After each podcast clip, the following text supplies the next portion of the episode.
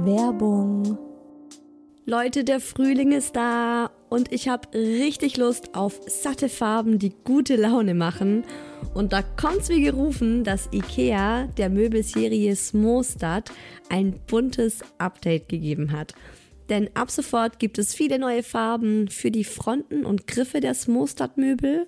Smostad, vielleicht erinnert ihr euch, ich habe es schon ein paar Mal hier im Podcast erwähnt, das ist die beliebte Möbelserie, die mit dem Kind mitwächst. Also von der Komplettlösung fürs Babyzimmer mit Wickeltisch kann man das dann später umfunktionieren, den Wickeltisch zum Schreibtisch und so weiter. Also Smostad ist wirklich vom Babyalter bis zum Teenageralter hin geeignet.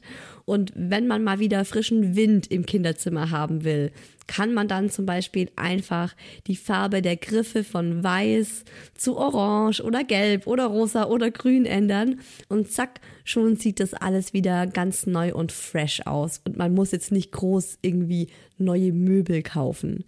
IKEA hat stark darauf geachtet, dass die neuen Farben mit den anderen Möbeln gut harmonieren und sie sich gut miteinander kombinieren lassen. Und es ist wirklich für jedes Kindesalter die passende Farbe dabei. Und es gibt auch noch ein paar coole neue Accessoires für die Smostad-Serie, wie zum Beispiel die Box Jettebjörn für mehr Stauraum, Organizer für Schubladen oder die cleveren Haken LED Head. Ich stehe ja total auf bunte Kinderzimmer und wenn es euch genauso geht, schaut mal rein bei IKEA, egal ob online oder im Store. Ich habe euch den Link zur Smostad-Serie auch wie immer in die Shownotes gepackt. Werbung Ende.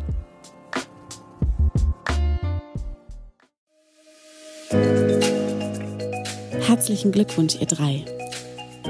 Und willkommen, kleines Wesen auf der Erde.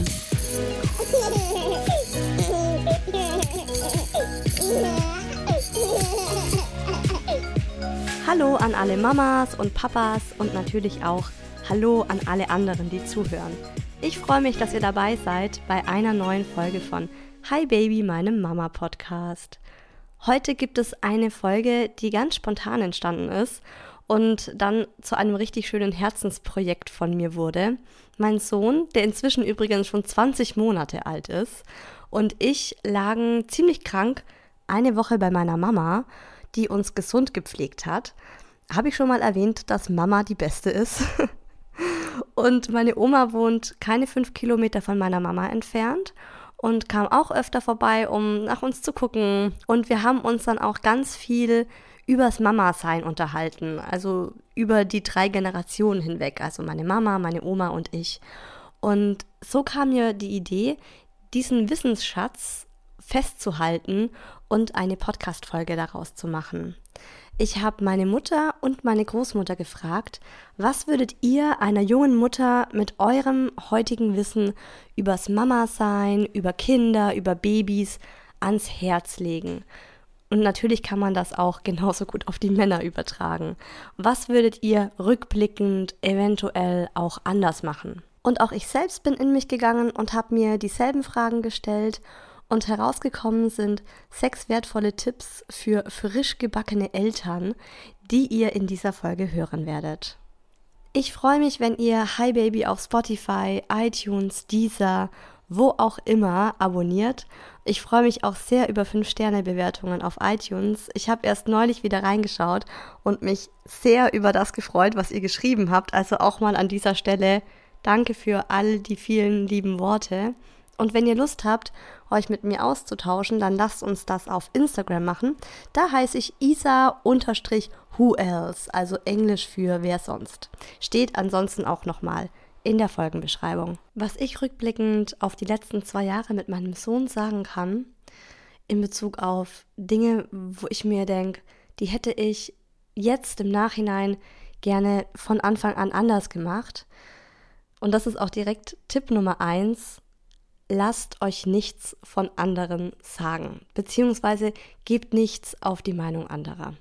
Nicht gebt nicht zu viel auf die Meinung anderer, sondern wirklich gebt da gar nichts drauf.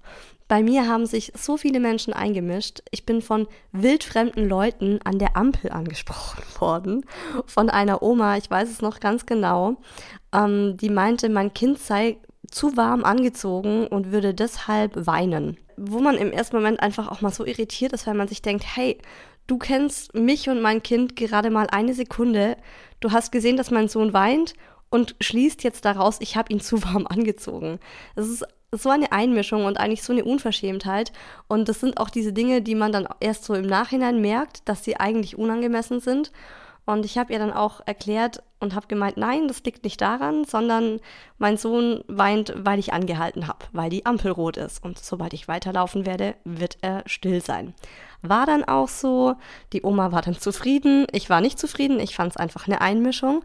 Und trotzdem überlegt man kurz und schaut sich sein Kind an, habe ich es zu warm angezogen. Also völliger Quatsch, ja, man soll sich da gar nicht beirren lassen. Und davon gab es eben wirklich viele Momente, wo sich Menschen, die eine Millisekunde mein Kind und mich erlebt haben, irgendwie in unser Leben eingemischt haben oder in die Erziehung oder in die Beziehung oder einfach in die Entwicklung. Hier ein Beispiel aus dem Fahrstuhl im Urlaub. Äh, da hat mich eine Frau gefragt, ja, die hatte auch ein kleines Kind dabei, wie alt mein Sohn ist. Da habe ich gemeint, der ist jetzt bald ein Jahr alt und ich habe ihn halt getragen und dann hat sie irgendwie gesagt, ja, läuft er noch nicht, oder? Und äh, ich habe dann sie nur angeschaut und gemeint, naja, er krabbelt noch nicht mal. Unser Sohn hat sehr spät angefangen zu krabbeln. Und daraufhin hat sie dann gesagt, ja, machen Sie sich da gar keine Sorgen. Manche Kinder sind einfach äh, viel langsamer als andere und später dran. Aber das kann auch alles ganz normal sein. Und ich habe mir dann auch nur so gedacht, Dankeschön. Eigentlich mache ich mir keine Sorgen. Ich fange nur immer dann an, mir Sorgen zu machen, wenn andere Menschen mir sagen, ich muss mir keine Sorgen machen. Weil sie dadurch ja erst in meinen Kopf reinpflanzen, ich könnte mir Sorgen machen. Wisst ihr, was ich meine? Und ich habe mich generell einfach von sehr vielen Menschen verunsichern lassen. Nach manchen Aussagen saß ich stundenlang am Handy und habe gegoogelt, ab welchem Alter muss ein Kind wirklich unbedingt krabbeln. Wie wichtig ist es, dass ein Kind im Schlafsack schläft? Wie wichtig ist es, dass ein Kind auf dem Rücken schläft? Wie gefährlich ist ein Schafsfell? Wie viele Wörter sollte ein Kind in welchem Alter sprechen? Und so weiter. Im Nachhinein hat mich das nur unnötig viel Energie gekostet und gebracht hat sowieso nichts. Ich habe mir so oft Sorgen gemacht und Ängste gehabt, ich habe sogar eine Zeit lang geglaubt, mein Sohn könnte behindert sein. Also ihr müsst euch das vorstellen. Und das war eben auch, weil er einfach ähm, erst kurz vor seinem ersten Geburtstag mit dem Krabbeln angefangen hat und mich wirklich ganz, ganz viele Leute darauf angesprochen haben, wieso er denn nicht krabbelt und was denn da los sei und ob ich denn auch nicht gekrabbelt bin und ob mein Mann auch nicht gekrabbelt ist. Und ja, die meisten Kinder fangen mit eins an zu laufen und mein Sohn krabbelt noch nicht mal. Natürlich verunsichert einen das. Und ich hatte eine Zeit lang gar keinen Bock, mich mit Mamas, mit Gleichaltrigen zu treffen, weil mich das so runtergezogen hat. Und ich habe immer nur gesehen, was er noch nicht macht im Vergleich zu anderen, anstatt zu sehen, was er schon alles kann. Oder auch das Buch Oje, ich wachse. Ähm, das ist dieses Buch mit den Sprüngen was wahrscheinlich ähm, die allermeisten von euch Eltern kennen. Mich hat das nach einer Zeit total frustriert, weil oft Sachen beschrieben wurden in den Sprüngen, die mein Sohn noch nicht konnte. Und man sich dann schon fragt, was ist da los? Äh, sollte er das können? Warum kann er das noch nicht? Und auch wenn da dann immer dabei steht, machen Sie sich gar keine Sorgen, jedes Kind hat sein eigenes Tempo. Mm, und ich habe dann auch die Sachen einfach nicht gewichtet, die er schon längst kann, wo dann in einem Sprung irgendwas beschrieben wurde, wo ich denke, ah, das macht mein Sohn eigentlich schon seit dem vorherigen Sprung. Ähm, ja, das ist im Nachhinein total blöd von mir gewesen. Und ich hätte mich viel lieber von Anfang an auf die Dinge fokussiert, bei denen ich denke, yes, das macht er schon prima und das auch. Und mein Sohn ist wunderbar und wundervoll, genauso wie er ist. Und ich finde das so zum Kotzen, dass man heute meint, ein Kind in ein Entwicklungskorsett zwängen zu müssen. Mit so und so vielen Monaten sollte ihr Kind dies und das können und das und das machen, anstatt einfach das Baby Baby und das Kind Kind sein zu lassen. Euer Kind sollte doch vor allem eins, glücklich sein, oder? Und ich sag euch jetzt drei Dinge, die ihr euch bitte einprägt, sobald ihr Zweifel habt, weil euer Kind irgendwas noch nicht kann. Dann denkt bitte daran zurück. Ich kenne einen Jungen, der ist, bis er 24 Monate alt war, also zwei Jahre, nur gekrabbelt. Und dann war es auch nicht so, dass er urplötzlich aufgestanden und gelaufen ist, was einem ja auch viele sagen, so ja, die Kinder, die dann ganz spät anfangen, die stehen dann auf und die können das dann auch ganz schnell. Nein, er hat daraufhin auch ganz langsam laufen gelernt und heute geht dieser Junge ins Gymnasium, ist völlig normal, ein kluges Kerlchen. Er hatte halt einfach nur lange Zeit keinen Bock zu laufen. Mein zweites Beispiel, die Jahrgangsbeste im Abitur auf der Schule von einer engen Freundin hat bis sie drei Jahre alt war kein einziges Wort gesprochen. Und die Eltern haben sich verrückt gemacht. Und auch hier völlig unbegründet, weil das Kind mit drei Jahren dann angefangen hat zu sprechen, es überhaupt keine weiteren Anzeichen von einer Entwicklungsverzögerung gab. Und wie gesagt, sie hatte das Abitur als Jahrgangsbeste abgeschlossen. Und das dritte und letzte Beispiel, meine kleine Schwester war jahrelang richtig, richtig klein. Und die Ärzte haben meinen Vater gedrängt, sie auf Kleinwüchsigkeit zu testen. Und Erzieherinnen haben ihn darauf angesprochen und die Freunde und Bekannte. Und immer hieß es, oh je, ja, also die ist ja wirklich extrem klein. Und am Ende haben sie meinen Vater und seine jetzige Frau eben so verunsichert, dass sie einen Test gemacht haben und meine Schwester auf Kleinwüchsigkeit getestet haben. Und was kam raus? Alles in Ordnung. Heute ist meine Schwester 18 und sie ist sogar etwas größer als ich. Also, auch wenn es schwierig ist und man einfach viel zu oft, viel zu viel auf die Meinung anderer gibt, macht euer Ding. Vergleicht euer Kind nicht mit anderen. Ich finde immer das Beispiel ganz gut. Jeder Mensch ist einzigartig. Und bei erwachsenen Menschen ist es völlig klar. Also ihr vergleicht euch ja auch nicht mit euren Kollegen, mit eurem Nachbarn und denkt euch, hä, mein Kollege, was weiß ich, findet es toll, äh, zwei Stunden lang am Wochenende Vögel zu beobachten und ich finde es super langweilig. Habe ich jetzt irgendwie ein Aufmerksamkeitsdefizitsyndrom? Bin ich hyperaktiv, weil ich das nicht kann? Oder die eine äh, kann eine Stunde lang joggen und ich kann das nicht. Wo ist mein Problem? Aber bei Kindern macht man das und vor allem auch bei Babys. Also schaut einfach auf das, was euer Kind toll macht, anstatt auf die wenigen kleinen Dinge zu achten, die noch nicht so sind, wie ihr es euch wünscht. Mein zweiter Tipp, nehmt Hilfe an und fordert Hilfe ein und seid nicht zu stolz, diese Hilfe abzulehnen oder seid auch nicht zu schüchtern, um sie abzulehnen. Ich erzähle euch ein Beispiel, als ich abgestillt habe. Äh, da war mein Sohn ungefähr acht Monate alt und ich bin plötzlich von einer Krankheit in die nächste gestillt hat. Also es war wirklich krass. Ähm, während ich gestillt habe, war ich kein einziges Mal krank und ich habe abgestillt und ich war irgendwie vier Wochen am Stück nur noch krank. Ähm, ich hatte damals echt das Gefühl, mein Immunsystem sackt zusammen und ich hatte zuerst eine schlimme Brustentzündung vom Abstillen eben dann äh, Antibiotikum genommen, hatte dann wahrscheinlich daraufhin Magen-Darm, dann eine Mandelentzündung, dann nochmal Magen-Darm und dann, ihr werdet es nicht glauben, nochmal eine Mandelentzündung. Also ich war wirklich durch. Und ganz zu Beginn, als das Ganze anfing mit der Brustentzündung, hat meine Mama gefragt, ob sie kommen soll. Und ich war ihr so dankbar und habe gemeint, ja, Mama, bitte komm, ich kann nicht mehr, ich äh, schaffe das alles nicht. Meine Brust tut so weh, ich brauche Unterstützung. Meine Mama blieb dann vier Tage, was Gold wert war. Ich meine, die eigene Mama ist halt auch die, vor der man sich wirklich gehen lassen kann, vor der man so sein kann, wie man ist. Und danach musste meine Mutter wieder arbeiten, also beide Omas vom Mucki arbeiten. Meine Mama wohnt auch noch zwei Stunden weit entfernt. Ähm, die können halt auch nicht so einfach kommen. Und ich dachte mir dann, okay, Brustentzündung ist wieder gut, Mama fuhr heim und zwei Tage später bekam ich eben Magen-Darm. Und ich dachte mir damals, ich kann jetzt nicht schon wieder jemanden fragen, ob er kommen kann und mir hilft. Es war mir einfach peinlich, es war mir unangenehm. Ich dachte, ja, die denken doch, ich habe mein Leben nicht im Griff oder die denken, ich bin die super Mimose. Und ich habe mir dann eine Wärmflasche in meine Leggings reingesteckt, äh, in meinen Bauch sozusagen und irgendwie den Alltag gewuppt, habe mich durchgequält. Mein Sohn hat auch sofort gemerkt, die Mama hat irgendwie gar keinen Bock auf mich und war super quengelig und unzufrieden. Ich meine, klar hatte ich keinen Bock auf meinen Sohn in dem Moment, weil ich einfach nur auf dem Sofa liegen und mich zusammenkrümmen wollte, weil es mir nicht gut ging, weil ich alle 20 Minuten aufs Klo rennen musste.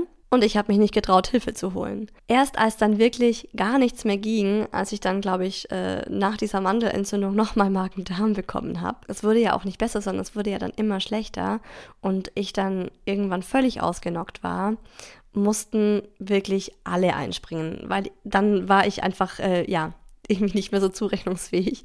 Dann blieb zuerst zwei Tage der Daddy daheim, dann kam zwei Tage meine Schwiegermama und dann kam nochmal meine Mama für mehrere Tage.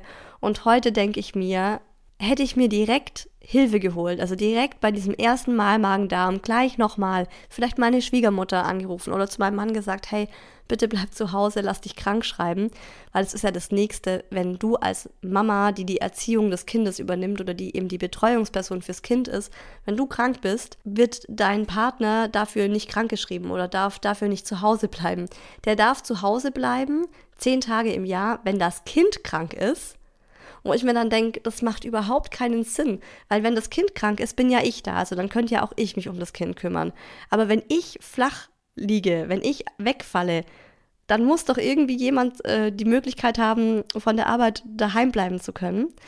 Aber gut, mein Mann hat sich damals einfach krank schreiben lassen. Die Ärzte haben das auch total verstanden. Also ich war dann beim Arzt, habe mich krank schreiben lassen und ähm, habe dann halt das erzählt und der Arzt meinte dann, ja, ich soll einfach meinen Mann vorbeischicken und er schreibt ihm eine Krankmeldung. Und ich denke mir halt, hätte ich direkt am Anfang Hilfe geholt, dann wäre es erst gar nicht so weit gekommen. Mir haben auch damals Freundinnen angeboten, für mich einkaufen zu gehen, zur Apotheke zu gehen. Und ich dachte mir damals, oh, das kann ich doch nicht von denen verlangen. Die wohnen jetzt auch nicht so in der Nähe, also die hätten bestimmt 20 Minuten ungefähr mit den Öffentlichen zu mir fahren müssen. Und ich wollte es denen einfach nicht zumuten und dachte mir so, okay, ich muss jetzt die Zähne zusammenbeißen, weil andere Mamas schaffen das ja auch irgendwie. Und diese Denkweise ist auch total blöd. Also früher hat man in Großfamilien gelebt. Da war die Mama nie alleine mit dem Kind. Da wurde das von Oma, Tante, Uroma, Nachbarin, den großen Geschwistern, wem auch immer, zusammen großgezogen. Und nur weil sich unsere Gesellschaft heute so verändert hat, dass die meisten Frauen alleine mit ihrem Kind in ihrer Wohnung sitzen und alles selbst machen müssen, kochen, waschen, putzen, müssen wir da doch nicht mitmachen und uns das auch alles alleine aufbürden. Das ist einfach zu viel. Also holt euch Hilfe, wenn ihr das Bedürfnis danach habt. Schaut, wie ihr euch irgendwie entlasten könnt. Wechselt euch zum Beispiel mit einer Nachbarin oder einer Freundin, die nahe wohnt, was weiß ich, jeden Montag oder Mittwoch mit dem Essen kochen ab und esst dann alle zusammen. Macht mit eurem Partner feste Tage aus, wer wann das Kind ins Bett bringt. Also bei uns ist es zum Beispiel auch immer abwechselnd, dass wir jeden zweiten Tag habe ich den Kleinen in der Früh, wenn er eben vor sieben aufsteht, was eigentlich immer der Fall ist, und ähm, jeden zweiten Tag dann auch mein Mann. Und so hat halt immer einer die Möglichkeit, zumindest bis sieben zu schlafen, was für uns inzwischen auch echt schon Luxus ist. Oder sucht euch zum Beispiel eine Putzfrau. Und weil mir das wirklich eine Herzensangelegenheit ist, dass sich Mütter oder natürlich auch Väter entlasten, habe ich heute ein Geschenk für euch. Der Sponsor dieser Folge heißt Helpling, Helferling auf Deutsch. Und das ist eine App, über die ihr zuverlässige Putzhilfen finden könnt. Und ihr bekommt von mir 50% Rabatt auf eure erste Reinigung. Dazu müsst ihr auf www.helpling, slash highbaby gehen. Helpling ist deutschlandweit in über 200 Städten verfügbar und man kann mit der App oder auch auf der Webseite in wenigen Minuten einen Helferling für die eigene Wohnung finden. Und was ich dabei auch noch ganz toll finde, man kann anhand von Kundenbewertungen und Profilen die Reinigungskraft aussuchen, die am besten zu einem selbst und dem eigenen Zuhause passt. Weil ich kenne das von uns selbst. Wir hatten auch schon mehrfach überlegt, uns eine Putzhilfe zu holen, weil gerade bei uns auch das Thema Wohnung putzen, Haushalt führen super oft zu Streit führt und im Nachhinein haben wir immer gesagt, das ist der unnötigste Streitpunkt. Aber dann steht man eben oft da und kennt keine Putzhilfe und weiß irgendwie nicht so recht, wie man da jemand Gutes und Vertrauenswürdiges finden kann. Bei Helpling sind alle Reinigungshilfen haftpflichtversichert, falls doch mal was kaputt gehen sollte. Und Helpling hat auch einen zuverlässigen Kundenservice, falls man doch mal umbuchen möchte oder komplett canceln muss, aus welchen Gründen auch immer. Also gönnt euch einen Helferling, nutzt die Zeit lieber, um was Schönes mit dem Kind zu machen, anstatt die Wohnung zu putzen. Und wie gesagt, mit dem Codewort HiBaby, ein Wort und klein geschrieben, bekommt ihr 50% Rabatt auf eure erste Reinigung mit Helbling.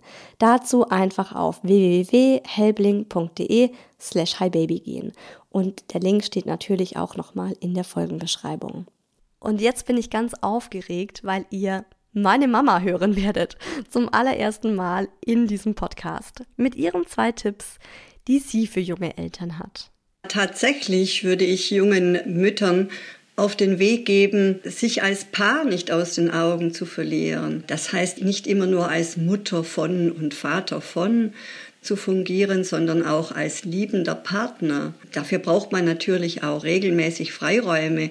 Die kann man sich aber schaffen, zum Beispiel, wenn man schon frühzeitig nach einem Babysitter schaut und dann kann man mit dem Partner auch was gemeinsam unternehmen oder aber sich gemeinsam entspannen, zum Beispiel in einer Therme. Mein zweiter Ratschlag, der richtet sich gegen den Perfektionismus junger Mütter. Das stelle ich immer wieder fest, dass die sich unnötig unter Druck setzen. Es erwartet niemand von den jungen Müttern, dass sie alles perfekt machen. Perfekte Mutter, perfekte Hausfrau, perfekte Köchin, perfekte Gastgeberin. Und der Beruf darf auch nicht zu kurz kommen. Man setzt sich nur selber unter Druck und das äh, gibt Spannungen in, in der Familie, äh, in der Beziehung, auch zum Kind. Und äh, Kinder merken das auch, wenn man sich unter Druck setzt. Lasst doch einfach den Wäschekorb mal stehen, wenn die Nacht schlecht war, wenn ihr gestillt habt oder das Kind krank ist. Das äh, kann ruhen. Lieber nachmittags vielleicht auch mal ein Schläfchen machen gemeinsam mit dem Kind, weil äh, nichts ist wichtiger in der Familie, als wenn die Menschen ausgeglichen sind und aufmerksam.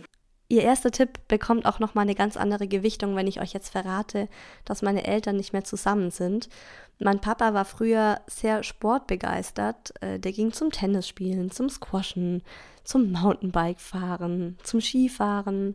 Und meine Mama saß zu Hause mit zwei kleinen Kindern, beziehungsweise mit mir als Kleinkind und später dann schwanger und mit Kleinkind. Und dann gab es da eben die junge, ungebundene Sekretärin meines Vaters. Das ist kein Witz, Leute. Das ist das Klischee schlechthin, ich weiß. Aber was soll ich sagen? Es ist die Wahrheit. Und diese junge Sekretärin hatte immer Zeit, um mit meinem Papa am Dienstag nach der Arbeit noch eine Runde Tennis zu spielen. Und meine Mama saß hochschwanger mit meinem Bruder und mir als Kleinkind äh, daheim, während mein Papa sich mit der Sekretärin vergnügt hat. Und mit der hat er heute übrigens auch zwei Kinder und ein Einfamilienhaus. Ist eine bittere Geschichte, die eben nochmal ein anderes Licht auf den Ratschlag meiner Mutter wirft. Aber ich bin fest davon überzeugt, dass alles so kommt, wie es kommen sollte. Und ich glaube auch an Karma und ich möchte an dieser Stelle nur sagen, ich bin der Meinung, dass meine Mama ein schöneres Leben bisher geführt hat als mein Papa und auch mit sich selbst und ihrem Umfeld glücklicher ist. Sie ist zum Beispiel aus der Stadt weggezogen, in die sie mein Papa gesteppt hat, äh, weil er dort eben eine tolle Arbeit gefunden hat und sie nicht gearbeitet hat, weil gerade frisch ich auf die Welt gekommen bin. Und äh, meine Mama ist jetzt wieder zurück in ihre Heimat gegangen und wohnt ganz nah bei meiner Oma. Und die beiden sind ein Herz und eine Seele. So, ganz galanter Übergang zu meiner Oma. Ich weiß nicht, wie es euch geht, aber jedes Mal, wenn ich mit meiner Oma tiefgehende Gespräche führe, denke ich mir danach, mein Gott, ist meine Oma weise. Meine Oma ist jetzt nicht groß gebildet und im Grunde ist sie eine ganz einfache Frau aber sie hat eine so klare und entspannte Sicht auf die Dinge und eigentlich sollte ich viel mehr mit ihr über die großen Fragen des Lebens sprechen. Also ich habe das auch viel zu lange nicht gemacht und meine Oma viel zu lange, viel zu wenig zu schätzen gewusst. Das ging erst wirklich so mit Mitte 20 los, wo ich angefangen habe, meine Oma mal erzählen zu lassen. Und ich finde generell sollten wir das alle mehr tun, weil wir von der alten Generation echt eine Menge lernen können. Also einfach mal hinsitzen und fragen, Oma oder natürlich auch Opa, wie war das damals? Und dann die Klappe halten und zuhören. Klar gibt es auch viele Meinungsverschiedenheiten, jetzt gerade in Bezug auf Kindererziehung. Wenn mein Sohn zum Beispiel äh, in der Woche, als wir jetzt krank bei meiner Mutter waren, geweint hat, ja, also er hatte eine Mittelohrentzündung, dem ging es wirklich nicht gut. Und meine Oma ihn dann sofort ermahnt hat, na, da muss man doch jetzt nicht gleich weinen. Oder als er zu Weihnachten eine Küche geschenkt bekommen hat und meine Oma dann auch ganz überrascht war und äh, so gemeint hat, ein Junge kriegt doch keine Küche, also was braucht denn ein kleiner Junge eine Küche? Dem hätte man doch viel besser eine Werkbank schenken sollen. ja, da schmunzel ich dann nur und erkläre ihr dann einfach, dass sich die Zeiten geändert haben. Und ich finde es generell auch krass, wie stark sich Erziehung in den letzten, sagen wir mal, 60 Jahren geändert hat. Also wie meine Oma noch erzogen wurde, was für Werte man ihr mitgegeben hat und wie dann auch meine Mutter erzogen wurde und wie ich jetzt selbst meinen Sohn erziehe, das ist wirklich, ich finde, das ist so krass, wie, wie, wie schnell sich Dinge ändern. Wie schnell man dann auch wieder sagt, nee, die und die Ernährung ist die beste und bis da und dahin sollte ein Kind das und das essen oder so und so soll man erziehen. Ähm, ich bin auch echt schon gespannt, wie mein Sohn dann mal später seine Kinder erziehen wird, was er dann alles anders macht und ich werde wahrscheinlich denken, oh Gott, was habe ich denn damals 2020 mit meinem Kind gemacht? Völlig falsch. Aber bei Kindererziehung muss jedes Elternpaar einfach auf sich selbst hören und das machen, was man gemeinsam für richtig erachtet, weil es ist halt so, jeder hat eine andere Meinung zu allem. Sei es zum Thema Stillen, sei es zum Thema Schlafen oder ähm, ja, allen anderen Themen, also Essen, Schimpfen, Nein sagen. Also ihr könnt euch auch drei Erziehungsratgeber kaufen und alle drei haben einen komplett anderen Ansatz. Also man kann sich da echt verrückt machen. Deswegen geht es jetzt hier auch gar nicht ums Erziehen, sondern die Tipps, die jetzt auch meine Oma gibt, das sind mehr so allgemeine Lebensweisheiten, die einer Mama das Leben einfacher machen, würde ich jetzt mal sagen. Und deshalb kommen hier Tipp Nummer 5 und 6 von meiner Oma. Also erstens würde ich äh, gelassener bleiben, nicht so aufgeregt, weil sich das aufs Kind überträgt. Und äh, was haben wir das zweite gekriegt? Das Kind kriegt mehr mal, als man denkt, wenn man nervös ist oder Streitigkeiten hat und es wird laut, das, das überträgt sich auf das Kind ganz arg. Das, in dem Moment ist das Kind auch nervös. Dann fängt das auch an zu weinen. Egal wie alt es ist, oder? Ja, eigentlich egal, äh, wie alt es ist. Das kriege die, die Kleine genauso mit wie die, Größe, wie die Größere. Nicht vorm Kind auf jeden Fall, ja. Würde ich solche Sachen besprechen. Und einfach äh, ruhiger und, und alles äh, leichter nehmen. Man ist am Anfang äh, so nervös und das sollte man eigentlich nicht sein, weil das, das Kind hat gewisse Phasen, die es einfach durchmacht. Und äh, da muss man einfach gelassener drüber gehen. Die, die Phase geht irgendwann vorbei. Und dann ist das Kind schon wieder größer, vernünftiger. Ja. Ja, ganz kurz und schmerzlos, so ist sie, die Oma. Ja, Streitigkeiten nicht vor dem Kind austragen, müssen wir auch noch lernen. Ist schwierig, sich dann zurückzuhalten und das dann nochmal anzusprechen, wenn der Kleine schläft. Zumindest ich bin einfach so ein Mensch, ich will das halt dann in dem Moment ansprechen oder es platzt halt auch so aus mir raus, wenn es passiert. Aber das ist einfach was, wo ich mir dann dachte, Mensch, es ist wieder mal so wahr. Und das haben wir beide uns jetzt auch zu Herzen genommen, was meine Oma da gesagt hat. Übrigens genauso wie die Tipps meiner Mutter.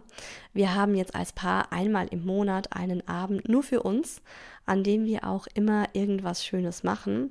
Und es ist auch immer so der erste Mittwoch im Monat oder der erste Samstag im Monat. Also einfach ein fester Tag, dass man das auch nicht äh, vergisst. Und wir haben uns das auch in unsere Handys als Termin reingemacht. Ich hoffe, ihr könnt genauso viel von dieser Folge mitnehmen wie ich, beziehungsweise wie wir als Paar. Bleibt gesund, Leute. Im Moment ist ja wirklich äh, halb Deutschland krank und auch wir sind mal wieder erkältet. In zwei Wochen kommt ein Thema, über das man wahrscheinlich einen ganzen Podcast füllen könnte. Schlafen. Also Babyschlaf. Wie schläft mein Baby denn endlich mal richtig? Da haben auch wir einiges an Struggle gehabt. Aber wie beim Stillen haben wir das dann auch irgendwie recht gut in den Griff bekommen, was wir für Probleme hatten und welche Lösungen dann für uns funktioniert haben. Und auch wie unser Sohn inzwischen schläft, das ist nämlich auch ganz spannend, wie sich das dann alles entwickelt mit der Zeit. Das hört ihr in zwei Wochen, also übernächsten Sonntag. Lasst es euch gut gehen und wir hören uns in zwei Wochen zu einer neuen Folge von Hi Baby, dem Mama Podcast.